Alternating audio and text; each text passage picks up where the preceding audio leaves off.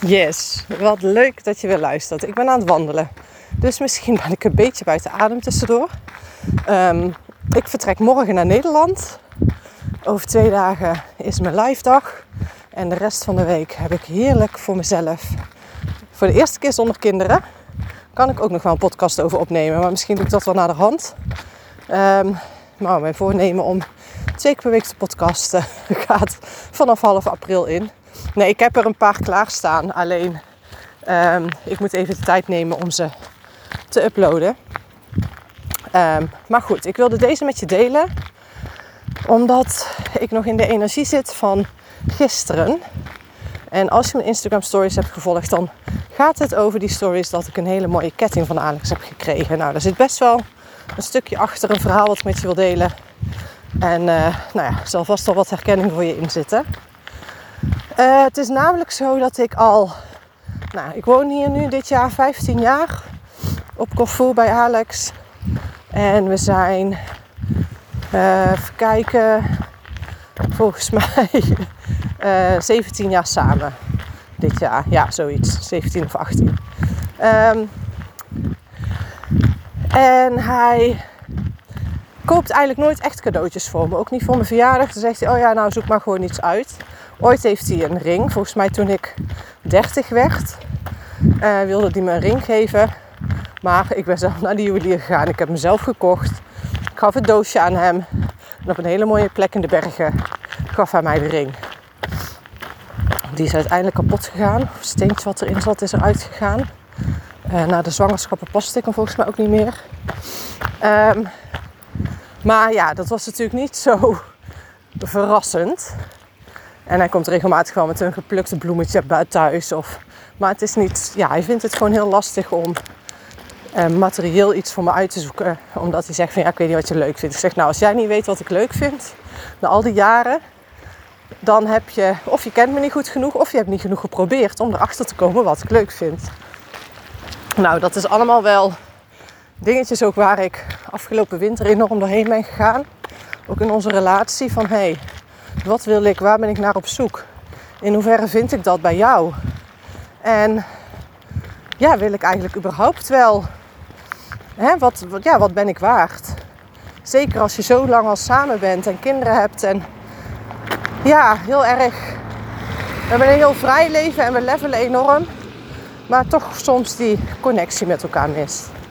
Nou, in ieder geval, uh, ik werd 40 afgelopen februari. Ik had gezegd, en deze keer wil ik verrast worden. Dus ik neem het heft in eigen handen. Ik heb met Dana als de stad in en gezegd, nou dit vind ik leuk, dat vind ik leuk. En toen zijn zij samen de stad in gegaan. Hebben ze iets uitgekozen. Maar er zat ook nog een cadeautje bij. Een hele mooie sjaal. Waarvan ik niet wist. Dus dat vond ik super leuk. En vervolgens zei hij, er is nog iets onderweg. Maar dat moet nog gemaakt worden. Ik dacht, oh oké. Nou, dan begint er bij mij wel iets te dagen, want we hebben in de zomer ook een, uh, een hele leuke winkel, helemaal van hout, met hele mooie handgemaakte sieraden. Um, van een hele fijne goudsmit. En ik had zoiets, nou, waarschijnlijk is hij ingezet. Maar ik had zoiets en daarna zegt dit, ja, ik wil een waterman kettingje voor jou, want mijn kettingje was kapot gegaan.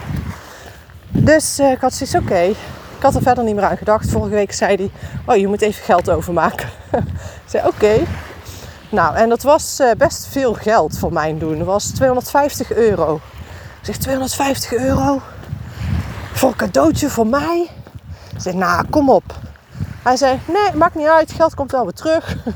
Uh, hier, uh, ga het maar overmaken.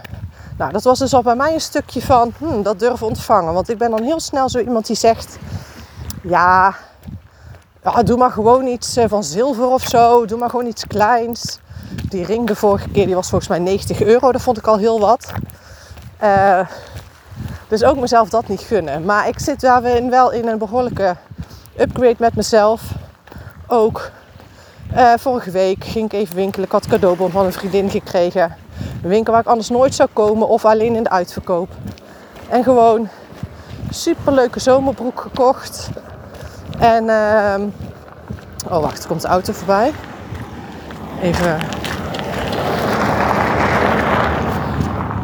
Maar voor een prijs die ik er anders nooit voor zou betalen. Zelfs niet met de cadeaubon eraf. Maar zoiets, nee, kom op. Weet je, als je altijd maar blijft denken in... Oh ja, dit ben ik niet waard, het is te duur voor me. Ehm, ja, dan, dan ga, je, ga je dat ook gewoon nooit zeg maar, leven. Dan blijf je jezelf altijd wegcijferen. En als jij jezelf wegcijfert, wat verwacht je dan van een ander? Hè, hetzelfde wat ik ook heel veel gesprek heb gehad met de live dag. Van ja, dat het moeilijk is, is vaak om dan zo'n bedrag. Hè, deze was 145 euro. Ehm, en heel veel hebben korting gekregen naar aanleiding van een live, noem maar op. Uh, 135 euro. Toch best wel wat is om aan jezelf uit te geven, jezelf dat te gunnen. Dus um, je geeft het heel snel uit aan twee paar schoenen voor je kinderen. Maar als het op jezelf aankomt, dan doe je het toch altijd met het minste. Maar goed, dus ik, uh, ik zat al wel in die transformatie. Ik had zoiets, oeh, oké, doet een beetje pijn. Ik heb ook wel heel erg gewerkt aan mijn money mindset. Daar ben ik vier jaar geleden mee begonnen. En dat is ook echt, ik kan nu wel zeggen, ja, die is uh, behoorlijk geshift. Uh, dat het ook geen pijn meer doet. Dat het niet meer voelt van, oh, dat geld is echt weg. Soms popt het nog even op. Uh, wat ik nu dus ook had. Maar ik kan hem meteen, zeg maar, pakken en zien van, hé, hey, Kaat, als je zo vanuit zoveel liefde, zeker ook voor jezelf investeert, komt het altijd weer terug. Um, en dat is ook wel het voordeel van het leven dat wij leven. Dat we niet zeggen van nou we werken voor uh, 2000 euro per maand. Dit zijn onze uitgaven. En we houden iedere maand 200 euro over. We hebben de winkel in de zomer. Ik heb mijn coaching. Alex heeft de bijen. Hij werkt in een villa. Nou, soms klust hij nog hier en daar. Op het moment dat we zoiets hebben van oeh, het wordt nu een beetje krap komt er altijd wel weer ergens een klus of een aanvraag voor honing voorbij of wat dan ook. En dan ja, is er weer geld. En ja, dan moet je tegen kunnen, tegen die onzekerheid, tussen aanhalingstekens. Um, maar uh, ja, voor mij werkt dat nu wel gewoon heel fijn. Omdat je echt kunt zien van, hé, hey, er wordt altijd voor je gezorgd. En ook niet bang zijn voor het ergste geval. Van ja, wat als ik nog 10 euro in mijn portemonnee heb? Hè, er is altijd te eten. We hebben altijd onze eigen tuin. We hebben onze kippen. Dus ja, er is altijd iets te eten. Ik zei vroeger al, dan moet ik de hele week broccoli eten. Liever dat dan dat we alleen maar altijd aan het werk zijn. En niet kunnen genieten van onze tijd met ons gezin. Dus, uh, maar Alex zit nog wel heel vaak in die modus van... Um, I have to provide for the family. Um, en zorgen dat het hun goed gaat. Waardoor die zich jarenlang uh, ja, drie slagen rond heeft gewerkt. Maar dat is fijn dat dat nu ook een stuk minder hoeft. Um, goed, terug naar de ketting. Dus de ketting was klaar. uh, ik zei tegen hem gisteren, ik zeg, oh berichtje is binnen. Gaan jullie even naar de koerier om hem op te halen. En uh, nou, hij kwam terug, helemaal uitgepakt. Kinderendoosje in hun handen. En uh, nou ja, ik, er komt er weer een auto voorbij, maar niet, niet zo dichtbij. Um, nou, ik moest meteen huilen. Alleen al van hoe de kinderen aankwamen lopen. Eerst even ruzie natuurlijk. Ik wil het doosje, nee, ik wil het doosje vasthouden. Hoe, hoe. Zo, er komt mijn megahond op me afgerend. Oké, die rent dus weer verder. Oké, nou goed, dus um... bizar. Maar goed, ja, dus die hadden allebei doosje, allebei één hand doosje vast. En uh, ik zat met mijn haar in de folies, want de kapper was uh, super aromantisch. En Alex staat achter ze en zegt: Hier mama, voor negen jaar borstvoeding. Nou, bijna negen. Elina die wordt uh, vijf in juni. En hopelijk um, kan ze nog drinken volgende week als ik terugkom. Ze drinkt nog één keer per dag voordat ze gaat slapen. ik ben dus nu een week weg zonder haar en in juni ook. Dus hopelijk redden we het tot ze minimaal vijf is.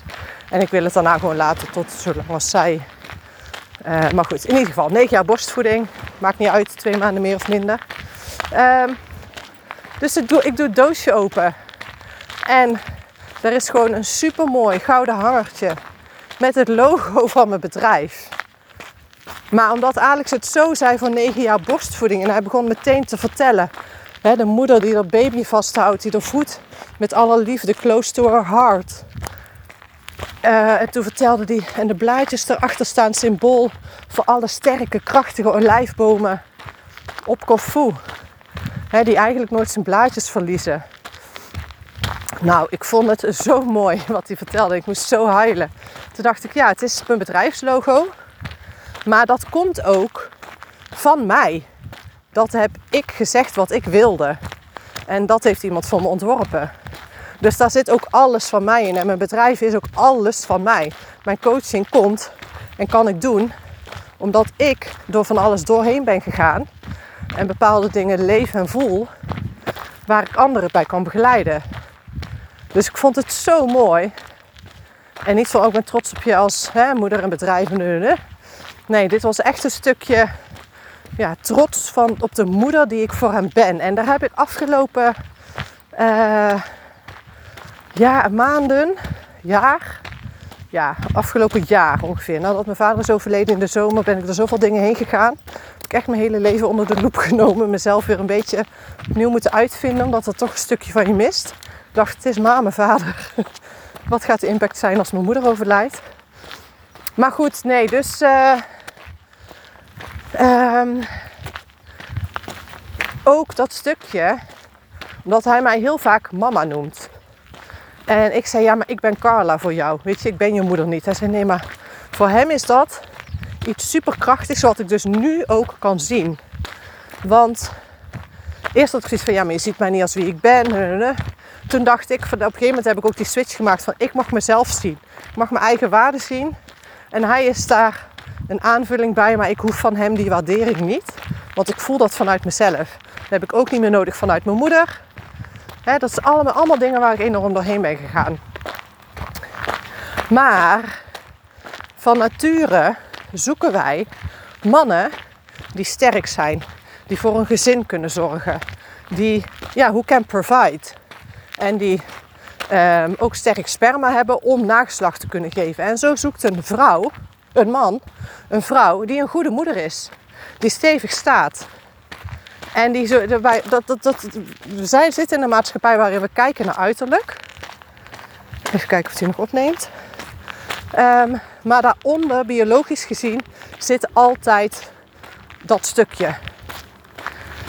Um, en dan denk ik, ja, die man heb ik precies uitgezocht. Bedoel, er kan met ons gebeuren wat u wil, maar hij kan een huis bouwen, hij kan een tuin voor ons groeien, hij kan voor dieren zorgen en hij kan koken. Hij zal altijd, en dat doet hij ook echt, zorgen dat ons niks tekort komt. Wij komen altijd op de eerste plaats. En uh, is natuurlijk heel anders dan de cultuur waarin we zijn opgegroeid. Van dat een man nu moet verrassen en mee het eten neemt. En hè, dat we allemaal maar omarmd mogen worden door onze man en gedragen. Maar ja, 9 van de 10 keer zijn we daarna op zoek en krijgen we dat niet.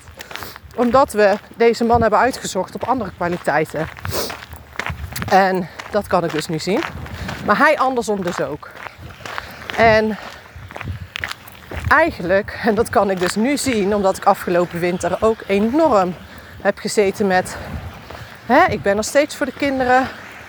Um, maar hè, zeker met een stukje homeschooling erbij. Ik kon niet zien. Anderen moesten tegen mij zeggen: Wow, het is wel echt knap wat je doet. Want voor mij voelt dat niet zo. Ik ben ook niet zo van: Oh, ik ben zo moe. Want het is zoveel om de hele dag de kinderen om me heen te hebben.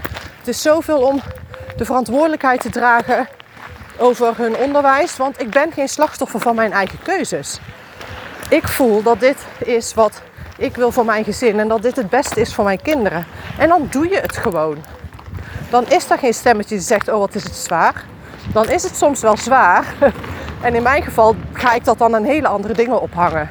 Maar dat ik dan even mag zien, oh ja, het is inderdaad veel geweest. Zeker wanneer een kind dan ziek is. Wanneer het regent de hele week. Je ook niet lekker even naar buiten kan. Waarin ik te weinig tijd voor mezelf heb genomen. Voelde voor mij nog egoïstisch, hè? Om dat ook te doen. Maar dan denk ik, ja, zeker in mijn geval. Hè, mijn moeder zegt ook ja, in Nederland gaan de kinderen nog hè, gewoon een paar uur per dag naar school. Dan heb je die tijd voor jezelf. En ik, ja, ik ben toch geen moeder geworden om alleen maar tijd voor mezelf te hebben en mijn kinderen weg te sturen. Eigenlijk, zo voelt dat soms. Gewoon nu ik het zeg, slaat mijn keel over. Maar ik snap haar standpunt en er zijn heel veel. Ja, het zit gewoon heel erg in onze cultuur. De eerste vier jaar zijn intensief, dan gaan ze naar school. Komt er weer tijd voor jezelf? Ja, dat is in mijn geval niet. Maar ik kan die tijd gelukkig wel op heel veel andere momenten nemen. Moet ik het wel doen. Maar dat is ook een stukje. En niet dan dus ook alleen maar weer aan het werk gaan voor mijn coaching. Dat is ook weer een stukje eigenwaarde. Opkomen voor jezelf. Jezelf iets gunnen. En niet eens gunnen. Je functioneert gewoon op die manier het beste. Um, zeker bij de bewuste keuzes die je maakt voor je kind. Kost het veel van jezelf, zeggen ze wel eens. Nou, ik denk dat we veel meer in onze kracht daarin mogen geloven. Um, want dit is hoe het hoort te zijn. Alleen leven in een maatschappij die daarin niet uh, ondersteunend is. Nou goed, ik ben al heel tijd bezig. Even kijken weer hoe ver we zijn. Even aanlokken. Schiet steeds op zwart scherm. Goed, ik rond hem bijna af. Um, maar dus ook zo met dat kettingje. Ook om, ja, het is, het is super mooi ook. Het is zilver. Kettingje is goud. Uh, de hanger is zilver, gold plated. Hoe noem je dat? Verguld. Vind ik zo'n raar woord. En dan is dus mijn logo erin gegraveerd. Waardoor het zilver staat wat er doorheen komt voor de melk. Nou, super mooi. Echt, die man heeft er helemaal over nagedacht. Die zei, ja, ik ze door de tuin. En ik dacht, goh, eerst wilde hij iets met een borst en een baby die aan de borst. En dan de tepel goud en de borst zilver. En nou, super mooi, maar dat kwam er allemaal niet zo helemaal uit zoals hij had bedacht. En uh, toen heeft hij een vriendin ingeschakeld. Want hij wist dat ik zoiets uh, in mijn bedrijf had. En die heeft schijnbaar, weet ik hoe, mijn logo gevonden. Uh, dus super leuk. Ik hou daarvan. Dat, dat weet je, zoveel moeite gedaan. En dit komt zo vanuit zijn hart. Maar goed, ik moet dus ook heel erg wennen dat ik dan zo'n gouden, want het is een ovaal, het is best wel uh, aanwezig, draag. Want ik had altijd zoiets, doe maar zilver, doe maar klein, niet zo opvallend. Ook daarin, wow, niet alleen van hé, hey, ik mag goud dragen, ik mag iets dragen wat opvalt.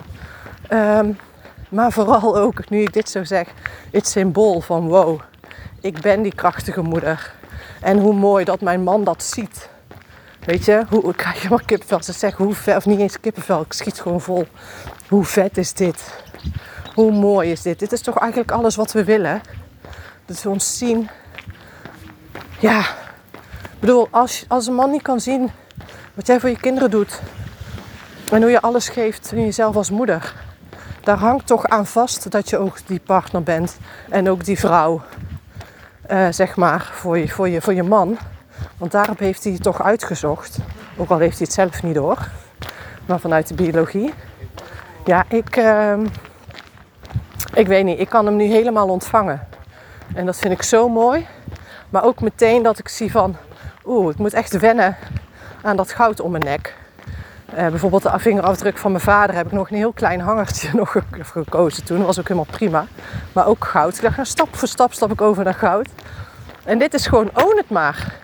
Ga maar dragen. En niet van, oh, daar komt een ketting aan met Carla. Nee, daar komt Carla aan met een ketting. Own your power. En dat is, oh, nu ik het zeg weer mijn keel. Dit is zo symbolisch. Op alle vlakken. En ik ben goud waard. Dat zei ik in oktober al. Toen, ik even, toen mijn moeder zei, ja, nou doe maar gewoon een zilveren hangertje hoor. Ik zeg nee. Want zij zou het betalen. Wat zou je meebetalen? Dat? Nou, dan betaal ik de rest. En zij zijn natuurlijk niet gewend omdat we altijd financiële problemen hebben gehad. En altijd ja, heel afhankelijk waren van het zomerseizoen. In de winter kwam er keer weinig geld binnen. Ja, dat, dat is nu allemaal veranderd. En uh, dat ik ook zeg van nee hoor, ik wil goud. En achteraf zei ze, ik ben zo blij dat je goud hebt gekozen. Het is zo mooi.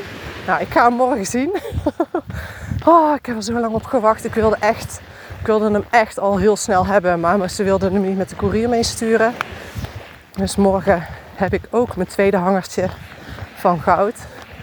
Met de vingerafdruk van mijn vader erin. Super mooi. Maar goed, dus ja, ik vind hem gewoon.